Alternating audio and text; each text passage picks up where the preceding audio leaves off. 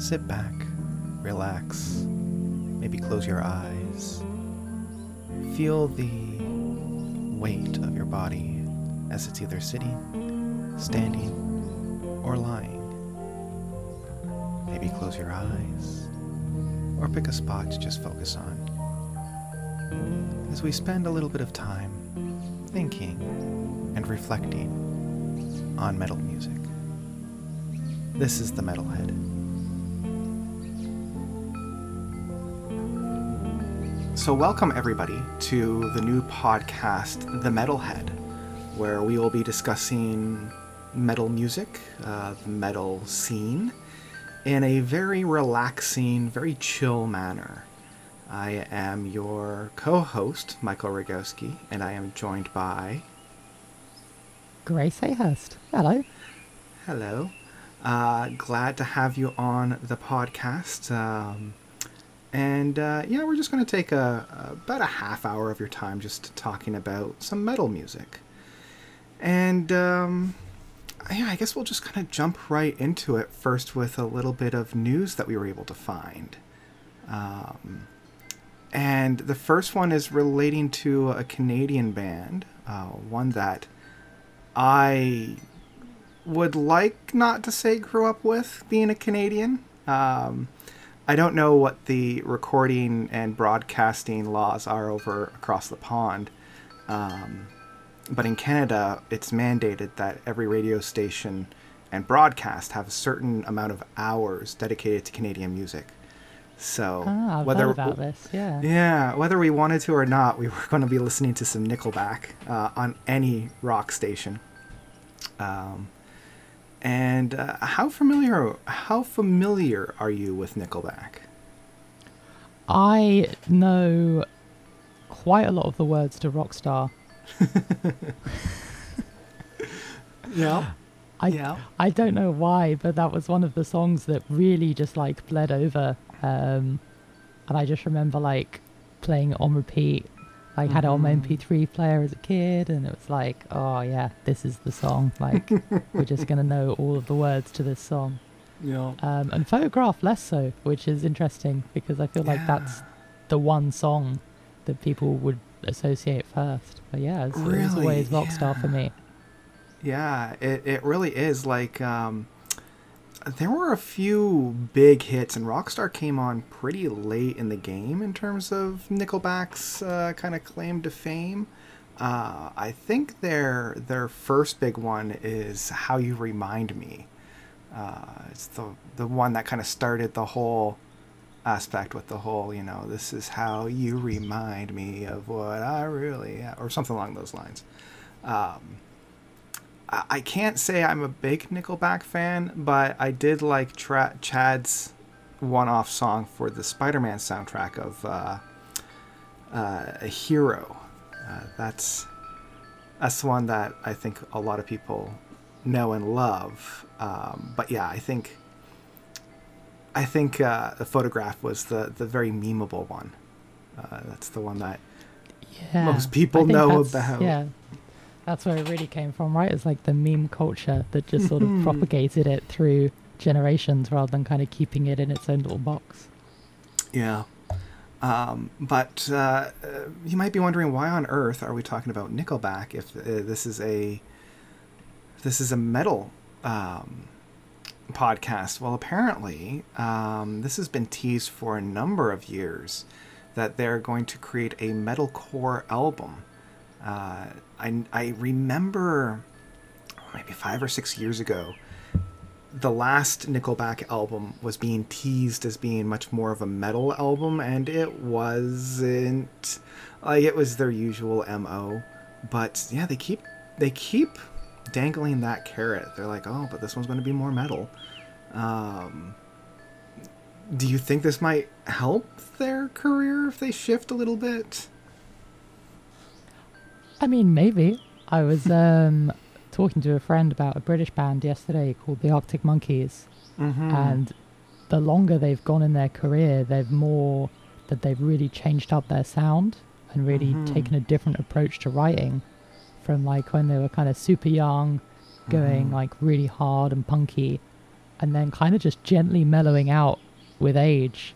Mhm. Um, so they, they actually released a new single very recently that is just incredibly mellow and very Hmm. like cozy, which is very different to the stuff they were releasing tw- 20 years ago. Yeah, So, I, uh, re- I remember when they first came on the scene, and they were like one of the first, like Bandcamp, MySpace success stories. If I Mm. if I remember, like that's where they started, uh, and that's where they first got recognized. But I think that's that's something that a lot of very fast-paced, aggressive bands eventually go to. Just I don't know if they have the energy to support that. So when they get older, they're like, well, let's let's write some more mellow stuff. Let's let's be a little bit more atmospheric. Yeah, I mean it's literally like a jazz song, so it's it's so different uh, to everything else they've done. Um, so it's interesting to see a band like Nickelback attempting the reverse, and it's like, well, let's go heavier. Like let's let's do even more than we've ever done before, right? That's true. Yeah, I can't I can't think of too many bands that go from a more mellow side to a much more heavy side. It's it's much more common to see the reverse. Yeah, like uh, Anathema were super heavy in the like the late '90s, early 2000s, right? And then they just very gradually mellowed out and got a lot Yeah. more chill. Yeah, I remember talking about Anathema uh, in one of my reviews, saying you know they originally started off as like this black metal thing, and people are like, "What? No, you're talking about a different band. They were never." I'm like, "Well, did you actually listen to their first couple of albums? Because they're pretty heavy." So Yeah, it's uh, Yeah. very very different. Mm-hmm. Mm-hmm. Now, moving on, um, it looks like Mastodon, uh, one of my favorite metal bands, uh, is set to stream a documentary of theirs, all behind the scenes look at their Hushed and Grim album. Um, I don't think we've ever talked about Mastodon. Are you a big Mastodon fan? I'm a, I'm quite a big Mastodon fan. Yeah, Oh, I've good. seen them live three times, I think. Once at a Oh. festival. I've seen a couple of headline shows. Mhm. Yeah, just uh, and the the new album was a lot to like get Mhm. through.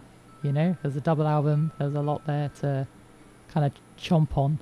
Mhm. But uh, the more I've listened to it, the the more time I've spent with it. You know, it's just it gets better. It gets tastier. There's more good little licks and riffs and stuff that just stick and glue in your head. Um, Mhm.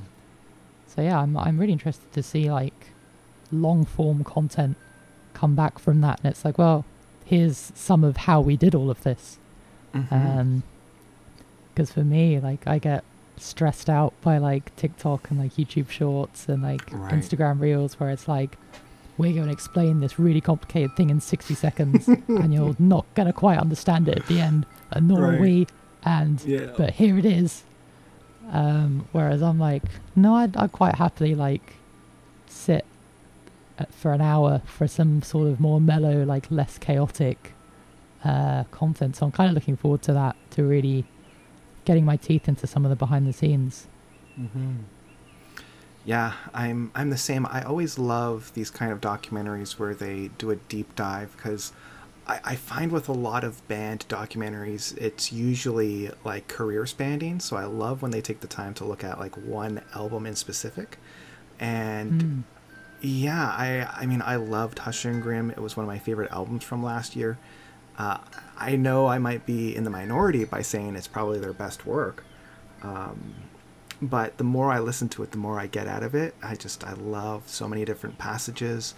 Uh, I love that you know they took their time to be allow their themselves to be a little bit more experimental and mellow on this album while still having so much power behind them. So, and I also love the concept. Um, and I, I'm really excited to see how this documentary kind of handles the concept. Because I believe most of this was written around uh, the passing of their, their manager. And a lot of the Hmm. songs kind of relate back to that.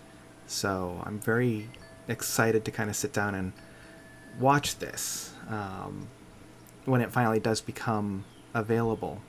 So, yeah. Yeah. So- uh, Mhm. Trying to think of other documentaries I've seen. Like I um Mhm.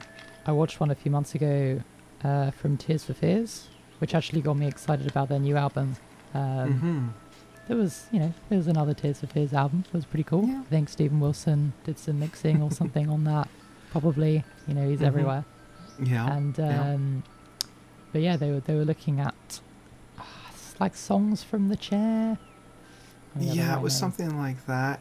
I I listened to it for another podcast that I do, and yeah, it was good. You know, I'm not a big Tears for Fears fan, but um, Songs it was from the it was big chair. that's it. Yes, I Yeah, can very just the chair. very yeah, I can very like vividly picture the album cover because it's a very vibrant felt album cover of like this circle of chairs. Um, Mm. yeah, I know. I, I've seen documentaries like for like the Dark Side of the Moon record. Um, I'm trying to think of like specific album records. I think I saw one for Rush's Hemispheres. Okay. Um, But yeah, most of the documentaries that I've seen around bands are more career spanning. Um, outside of like the shorts, you know, like when Genesis put out uh, back in 2007 when they went and remixed all of their albums. Um, they all came with like this short, maybe 10 to 15 minute explanation of their writing process and where they were in their careers when each album was written. Um, and each band member was talking a little bit about their contribution to it. Uh, but yeah, it's it, I always love when a band sits down and talks specifically about a single album. Yeah, yeah, no, it's very cool. I mean, the thing I loved about this is that it was, it was a retrospective documentary as well. So it wasn't Mhm. footage from the time. It was them talking about it now with like the the mixing engineer and other people that were kind of in and around the album. And it was kind of really interesting to hear those reflections of like, you know, we were just people in the studio like toying around, coming up with these like simple ideas and turning you know what that album turned into was this this huge hit like across Mhm. the world. And it's like you know you, you they didn't know it at the time. Um and yeah it's it's it's very cool to see like all these like little micro decisions of you know originally we were going to do it this way and then we changed it to be this other way. You're like oh what if it was like that way? Like who knows what it could have been. Yeah. so uh, yeah it'll be interesting to see hopefully that level of depth with a, uh, a good metal documentary. Mm-hmm. Absolutely. Uh, so let's talk about a couple albums that have come out this year. Um, the first one, I think both of us had an advanced copy of, and Yeah. um, I know I was extremely excited for everybody to listen to it because I was just blown away. Um, and this was Tiktakalaka, I think is how you pronounce Tiktaka. Tiktaalika, I think. Tiktaka, yeah, Tiktaalika. Um, Yeah. Dinosaur music, yeah. the dinosaur music, yeah, uh, by Charlie Griffith uh, from Haken. Uh, and you actually had a chance to chat with him about this album as well. I did, yeah. I had a little chat, and it's, uh, yeah, I was equally very excited. Um, you know, I wasn't a, uh, yeah, no, I was super excited because this was like the first time we'd seen something from Charlie outside of Haken since uh, before Haken, basically when he was in a Star Wars metal sort of band in the late 2000s. And there's Right. there's clips of that on YouTube, and it's it's really something. Um, Hmm. I hope it comes back one day.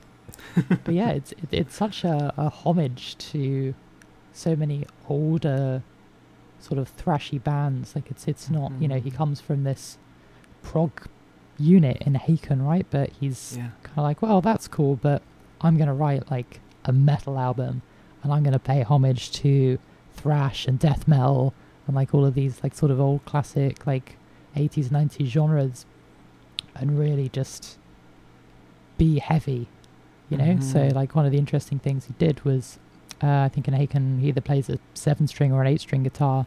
And Yeah. this he was like no i'm going to use a six. Like we're limiting it to the resources and the instruments that kind of they had at that period of time. And let's just just make a really good album. So there's there's just so many little different bands you can hear in it. And it's just oh it's so delicious because that was before i really got into the prog metal side of things or death Mhm. metal or black metal or whatever, I was listening to a lot of thrash. like I was listening to Oh. loads of Metallica growing up. For sure. so yeah. um, it was really cool just to hear like a fresh take on that with you know 2022 production values. You know, there's Mhm. no you know it sounds super tight. Yeah, it's really nice. Yeah, uh, I agree with all that. Um, yeah, and it's interesting because listening to it, you don't realize that it's a six string that he's playing unless somebody sat you down and told you because it, it sounds like it could have been, and this is just from a non musician ear. Uh, like it sounds like a lot of the contemporary metal of today, like stuff that Haken would be playing. Uh, the way that he's able to craft a lot of his um, note sequences and his ability to like really write a meaty hook you don't even realize oh right he's playing with limitations. He's basically given himself you know this um, this setback um, and you don't even feel it. Um, i i personally love a lot of the features that are on this album um, because you know charlie's not necessarily a singer but there's a, a number of tracks on here that have full lyrics and words. Um, and it never feels out of place. Like he has tommy rogers from between the buried and me open and close this album and some of the like he's bringing out his a game um, Sounds so good. it Sounds sounds so so good yeah Like I um, really, really got into Colors II last year. that Mhm, was like my mhm. summer banger album. you know, I uh, after I got uh, double vaccinated, I went on a tiny little road trip to see a friend in the southwest of England. And I had a Mhm. car, and I was just like driving around all these country lanes, just like blasting out Colors II. And I'm just like, ah, it's so good. it's so and good. uh, it's just nice to hear something like new from Tommy like so quickly after. I'm just like, oh my god, there's more. Mhm. Like yes, like we don't even have to wait it's just right around the corner yeah, yeah it's great. um, yeah I, uh, for me this is one of my favorite albums of the year um, it's it's going to be very hard pressed to find uh, something better than this in terms of the metal landscape um, the bar is set very high um, for the rest Yeah. of the year to see if Yeah. something's going to topple the king um, Yeah.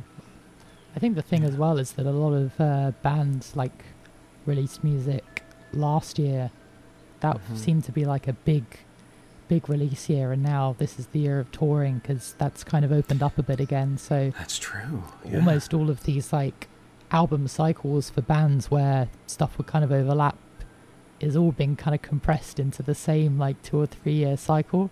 So I think Mhm. you know, we had loads of really good albums last year. I think in like two years' time, three years' time, we're going to get another wave from those same bands because they're all like now in sync because of that kind of reset period.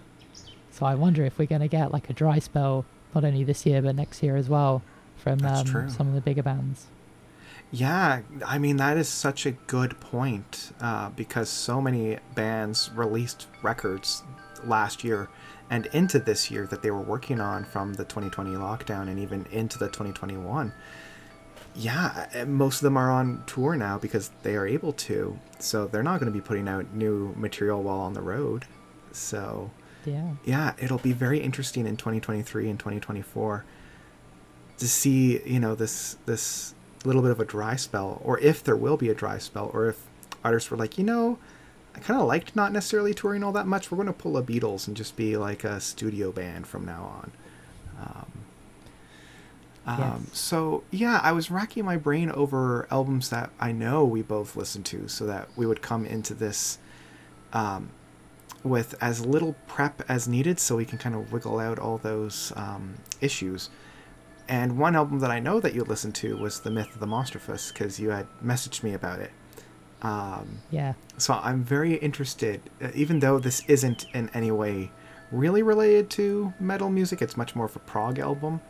Um, what did you think about this this little dish? I love it. It's um, what I'm really annoyed about is I had the promo in my inbox for like six weeks, and I was just too busy to listen to it.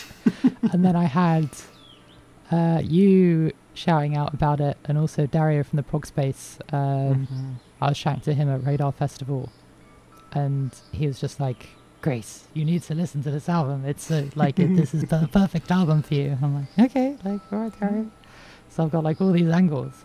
I Mhm. finally got around to it. I think maybe on release day or the day after. And it's just it's just good. Like it's just a very solid album.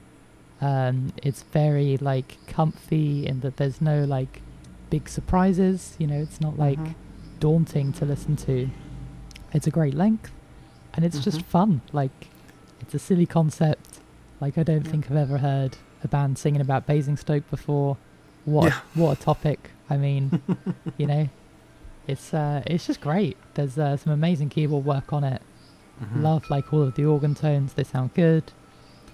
Um, it's kind of got that little bit of a Spock's beard vibe, Yeah. but you know, not quite. It is very, very keyboard heavy and keyboard focused. Um, Mhm. And maybe if I had to critique, like, it would be nice if Ted Leonard wasn't on it. And it's not that his contributions were bad, Right. but it's just like Ryo is doing a solo album for the first time in like 20 years, and he Mhm. could have really like gone out there with um with vocalist choices, but um you know to avoid it just being like, oh, this is like a Spock's Beard side project, you know. Mhm. Yeah, But I, Ted I, kills it, and it sounds great, so you know I Well, can't complain. For sure, yeah. It's like, oh, if I could change one thing, even though it's like great just the way it is. Um, yeah, I think this is probably the best Spock's Beard album um since maybe Brief Nocturnes, even though it's written and performed predominantly with uh, Ryo, because it's his album, it's his um, kind of solo work. Um, and I'm so glad that he incorporated a lot of the Spock's Beard family into it because I found a lot of artists last year and this year have been putting out their own solo stuff, and it just feels like they're I don't want to say demos, but like they're ideas that they would have gone to a band with, and then the band would have taken that and flushed it out to um, kind of like the natural endpoint of those tracks. And Ryo does that um, with his kind of yes or no say about the tracks. So it feels much more like a fully flushed out album rather than just somebody's solo side project. Um, Yeah, yeah, yeah. hmm Uh, I- like you, I love the concept of this album. You know, I love the the title track. Uh, it's a great prog piece, uh, and I think a lot of bands nowadays can take note about how to write an epic track by looking at this. Because I feel like bands are writing twenty plus minute songs for the I don't want to say novelty, but for like that notoriety without really sitting down and thinking, okay, how am I actually going to bring about a theme, write a really catchy um, chord progression that will hook people and make them want to hear it again later on. Um, Yeah, the- I think there's definitely like, you know, I've spoken to some like other prog musicians in in that kind of scene, right? And uh, there've been a lot of comments of just like, well, we could play like the 30 minute song at the end of our set, and like people will Mhm. go like nuts for it. But like, mhm, why are they going nuts for it? Is it the best Yeah. song we've ever written? No. mhm. Is it the longest song we've ever written? well, yeah. Is it the longest Yeah. song on the album? Yeah. Does that mean it's the best song? Well, maybe not. Maybe not. So yeah. it's um but it's yeah, it's it's it's just a very satisfying album. Um and I feel Mhm. like with bands in this like uh what do you call it? Like the neo prog like sort of space, yeah. they're really good at doing the same things over and over again. Like Yeah. just even like little melodies or like drum fills and you're just like, Mhm. Oh, is this bit again? Um I think the guiltiest like the guiltiest person of this is possibly Neal Morse. Yep. because like every Neal Morse album, you're just like, oh, there it is, like the da da, in like every single song. It's like, all right, Yeah. okay, good, it's a Neal Morse album. There we go. Yeah. Ticking off the Yeah. box. Yeah. He's played it. yeah, and it's kind of like, well, you know, I still suck it up, and I'm still like, yeah, no, it's still nice. Like I still love it. But Mhm. um, it just feels fresh as well. Like it doesn't, it doesn't feel like it's bringing any any of those repetitive tropes from any of these other places. It's just Mhm. like its own thing, but still sounds like it very much sits in that neo prog box, like Transatlantic and the Flower Kings and whatever. Like it kind of just, it's nice. It's uh, yeah, it's just nice. Yeah. I think if I was hard pressed and if there was anything I wanted to change, I think the only thing that I would change on this album is on the title track of Monstrous, um, when they introduce this, uh, you know, progressive rock bandmate that saves the world through song. Speaking to your point about Neal Morse, I think it would have been perfect if Neal Morse came on and sang that that point because um, it would have it would have had the trifecta of all the uh, Spock's beard lead singers. Um, yeah, that I mean that would have been very cool. I think yeah, I just that was my only. I don't even say it was a critique. It would just be like if I could change one thing, that would be what I would change. Um, yeah. Yeah, definitely. I still um, I've listened to it quite a few times now, and I keep forgetting that Steve Hackett's on it, and I still need yeah. to like try and remember or like try and listen out for the bit that Steve Hackett. And I, I kind of almost, I almost don't want anyone to tell me. Like I want to try and work it out because yeah, I've, I've, like a bit of a Steve Hackett super fan, right? I've been to like mm-hmm. however many of his solo shows, yeah. listened to his entire discography. Yes, every mm-hmm. single album according to Oof, Wikipedia. That's, I was gonna say uh, that's which, that's a task because he's got lockdown was a time. Yep, lockdown was a time.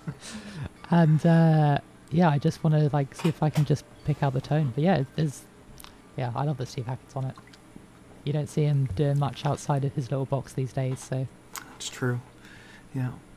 Um, so we're gonna try um, a, a, slight recurring um, segment, um, talking about metal cover songs, and I I figured this will either be metal songs that have been covered by other artists, or uh, a track that isn't necessarily metal, but they have uh, a band has re-recorded it as a metal song. And I sent you this earlier today. Um, did you get a chance to listen to this metal cover? I did, yeah. I'm not overly familiar with the original, which is maybe sacri- sacrilege for not having my uh, my Taylor Swift up to scratch. That's okay. That's okay. Uh, we are talking about um, a band that is predominantly known for their covers on YouTube uh, called Our Last Night.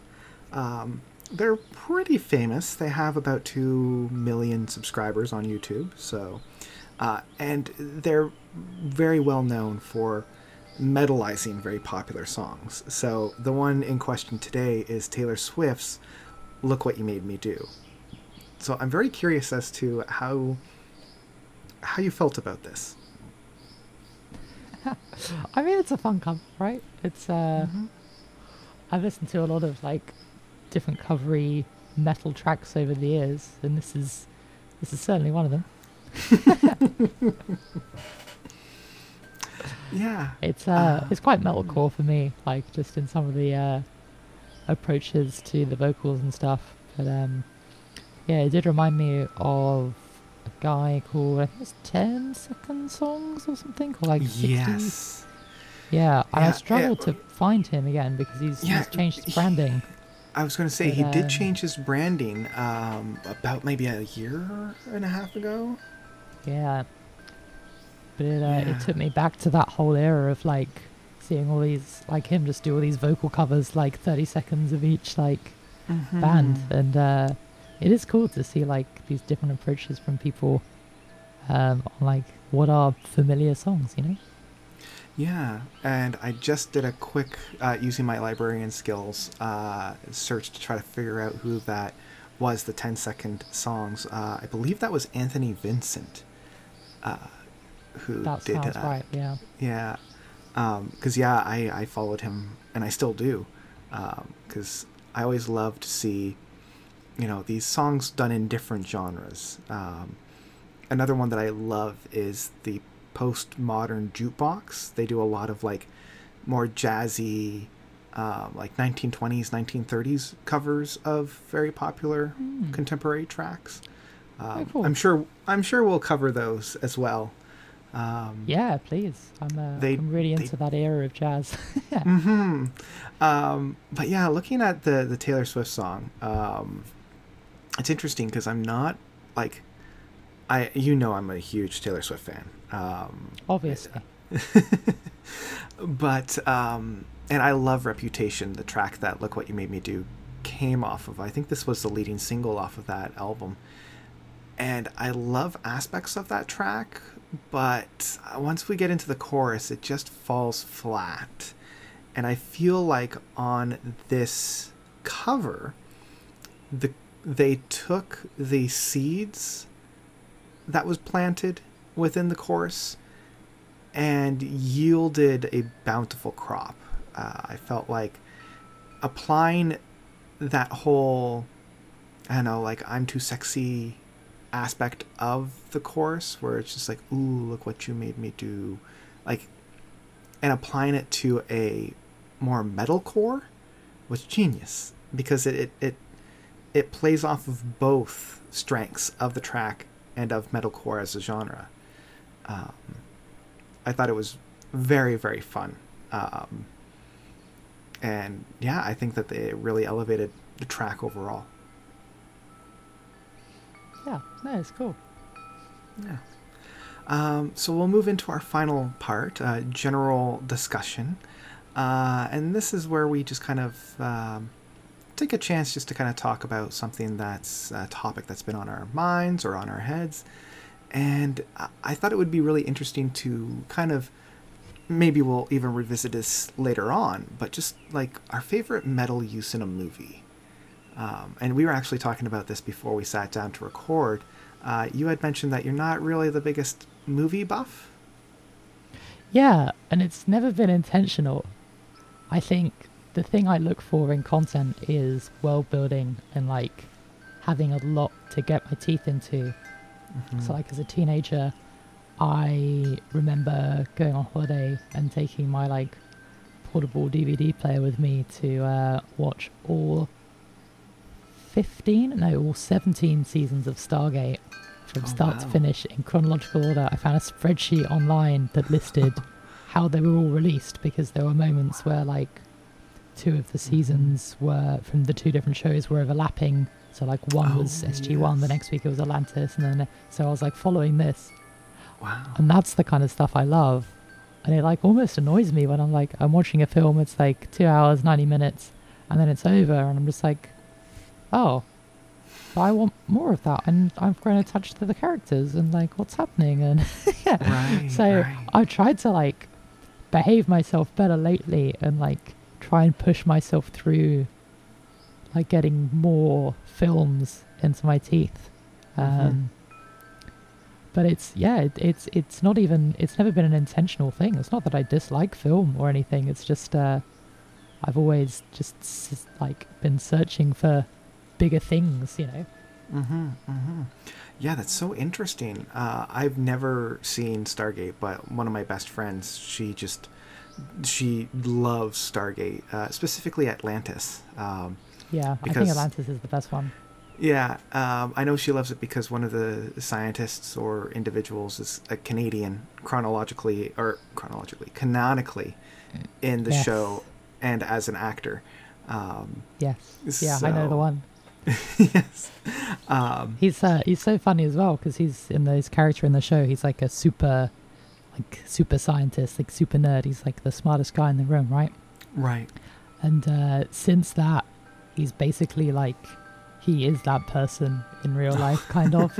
like he's a super nerd, um, and he's been doing like YouTube stuff since then, and he's been like Oh. talking about like technology and like uh like he's super into like video gaming and he's like on Twitch Mhm. streaming and all of this stuff and it's like Oh, it's such a funny progression that like like it was I Mhm. guess it was just the perfect casting, right? For sure, yeah. Because I've I've seen a couple of his uh, movies that he has produced and starred in, um, and they're very like artsy. Um, the one movie from him that I saw was called Nothing, where him and a friend of his who live in this like really dilapidated house find out that they have a a power to hate away whatever they want.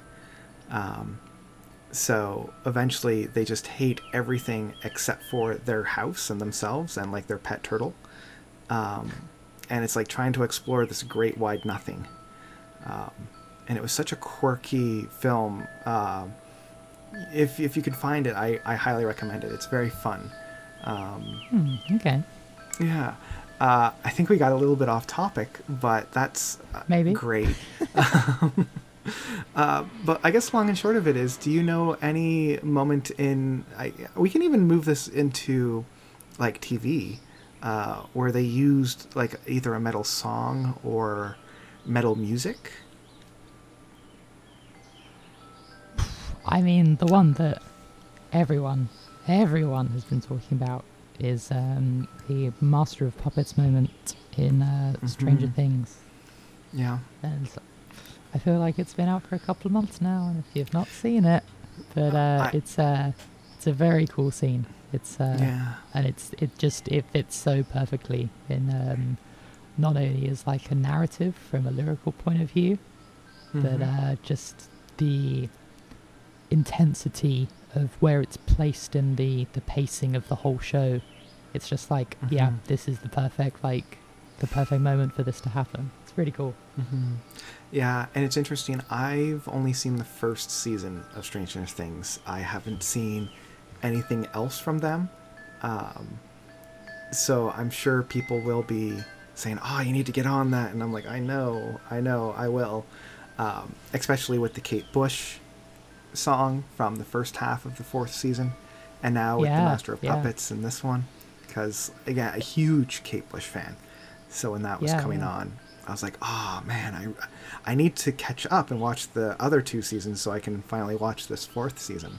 Uh, but I found yeah, that I've so heard- fascinating as well watching the Yeah. um the Kate Bush song explode because it was Mhm. I was out of the country when um the first half of this season of Stranger Things came out, so it, it took me like a, a couple of months to get to it. And Mhm. uh, when I and I was you know saw everyone talking about Kate Bush, and I'm like, cool, yeah, but how? There's no like. I mean, it's a great song, and like Kate Bush is great, Yeah. but it's like. How I've never seen that happen before, where like a song Mhm. from a TV show has just exploded that much, and I'm like, yeah. how how has this happened? Like I'm assuming it's just like in like one scene, it's just like a background like song, and people are like, whoa, who's this like new artist that I've never heard of before? um, Who's this new it- artist, yeah. Kate Bush? Yeah. and it turns out it's like it's basically just the anthem of the entire season. Like it keeps coming back, Mhm. and they keep playing it. So it's uh, that's why it really got into everyone's heads, I think, as well, was that like Mhm. that repetition and how p- important it was to the plot that that was Mhm. you know the song. It's uh yeah.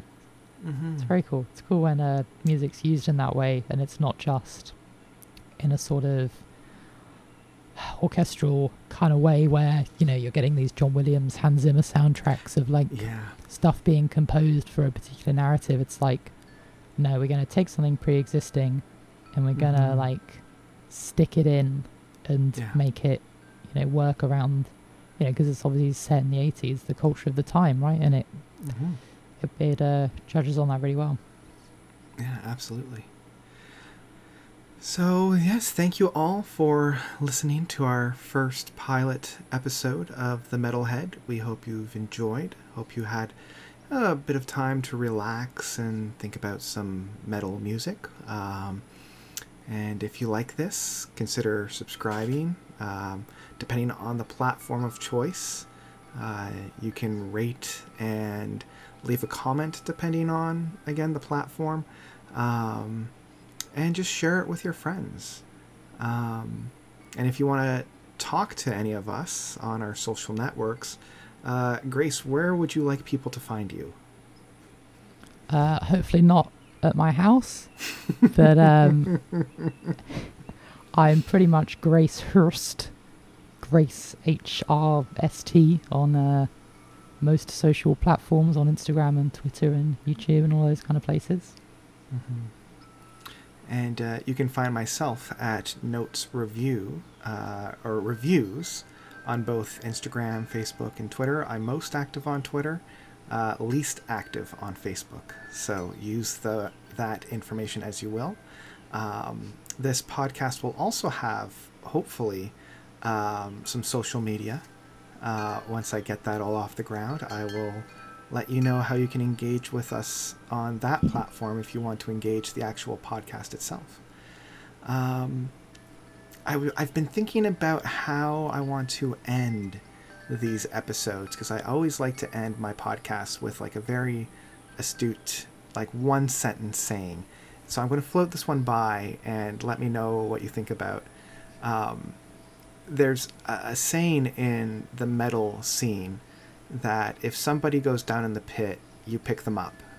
So I figured we can end on that kind of a sent- sentiment with, uh, you know, if they go down in the pit, you pick them up. Yeah, sponsored by BetterHelp. And Mm-hmm. That's yeah, right. okay. Perfect. And that's all we've got. Uh, we'll catch everybody in the next episode.